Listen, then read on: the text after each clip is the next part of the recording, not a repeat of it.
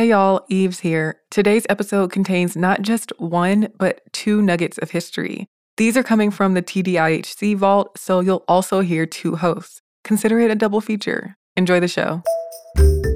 Welcome to This Day in History class from howstuffworks.com and from the desk of Stuff You Missed in History Class. It's the show where we explore the past one day at a time with a quick look at what happened today in history. Hello and welcome to the podcast. I'm Tracy V. Wilson and it's November 9th. Kristallnacht, or the Night of the Broken Glass, began on this day in 1938. This was a massive incident of anti-Semitic violence that was orchestrated by officials in Nazi Germany. There was a lot of official participation in this, including the SS, the SA, the Gestapo, and the Hitler Youth. But it was made to look like it was just a spontaneous civilian uprising in response to outrage at the assassination of Third Secretary Ernst von Rath by 17-year-old Herschel Grinspan. Herschel was Jewish, and he carried out this assassination after learning that his family had been forced out of their home in Hanover, Germany. Along with thousands of other Jews, they had been forced to leave Germany, and they were all trapped at the Polish border with virtually nothing. They weren't being allowed to cross into Poland, even though they were Polish citizens. Herschel learned that his family was trapped there when he got a postcard from his sister telling him about it. In Herschel's words, quote, "I have to protest in a way that the world hears my protest, and this I intend to do. I beg your forgiveness." He bought a gun and ammunition, and he shot Secretary von Rath inside the German embassy in Paris.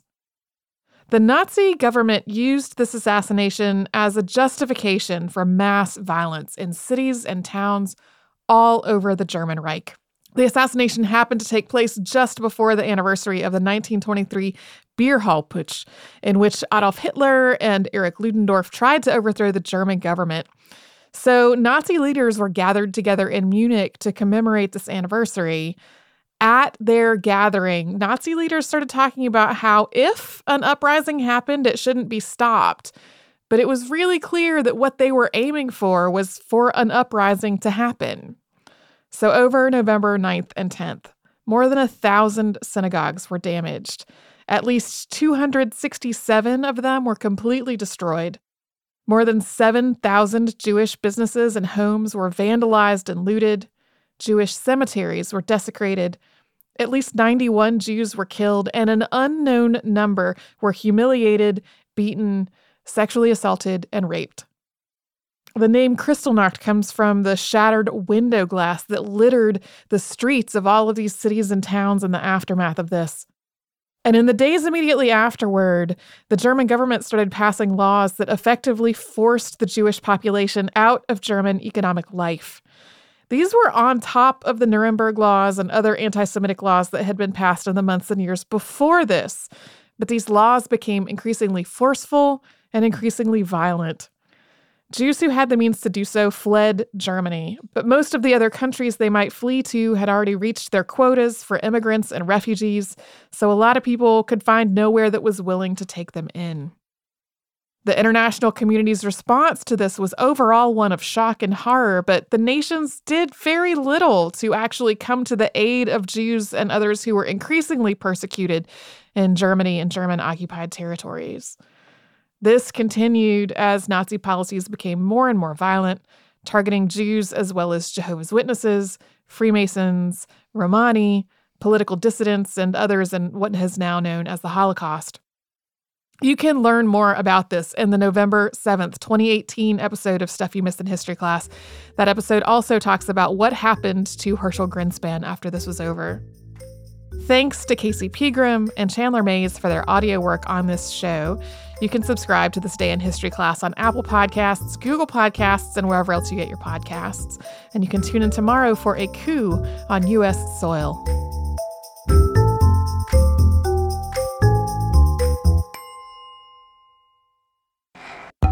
Welcome back. I'm your host, Eves, and you're tuned into This Day in History Class, a show that takes history and squeezes it into bite-sized stories.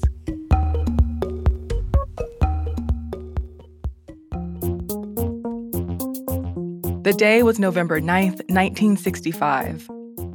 A huge electrical power failure sent parts of Ontario and the northeastern United States into darkness for up to 13 hours. At 5:16 p.m., a safety relay on a transmission line at Sir Adam Beck Station on the Ontario side of Niagara Falls tripped.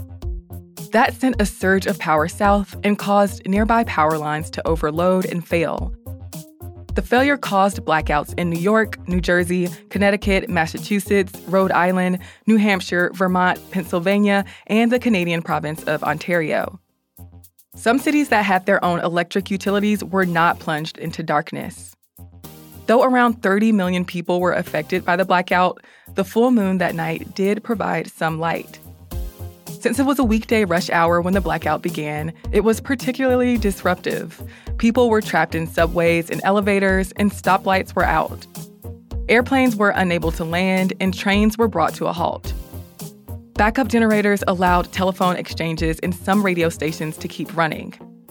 Police and the National Guard were called in to stop looting, but there were few instances of rioting or looting during the confusion. Television networks faced a problem in getting news out about the blackout, since they relied on electricity. CBS's news program, which originated in New York, had to turn to a backup studio in Washington, and anchor Walter Cronkite had to deliver the blackout story by telephone to anchor Roger Mudd in Washington. The New York Times had to print a 10-page paper for November 10th at the printing presses of a New Jersey publisher. The Times was New York City's only major daily paper to put out an edition on the morning of the 10th. Power was gradually restored to the affected areas throughout the night and into the morning. Questions and rumors swirled about the cause of the outage, including one that it was an act of sabotage. People feared it was an attack, partly due to Cold War tensions, but authorities denied there was any foul play. Human interest stories were printed in newspapers. One story, for instance, reported that a boy in New Hampshire hit a light pole at the exact moment the power went out, and he ran home thinking he caused the blackout.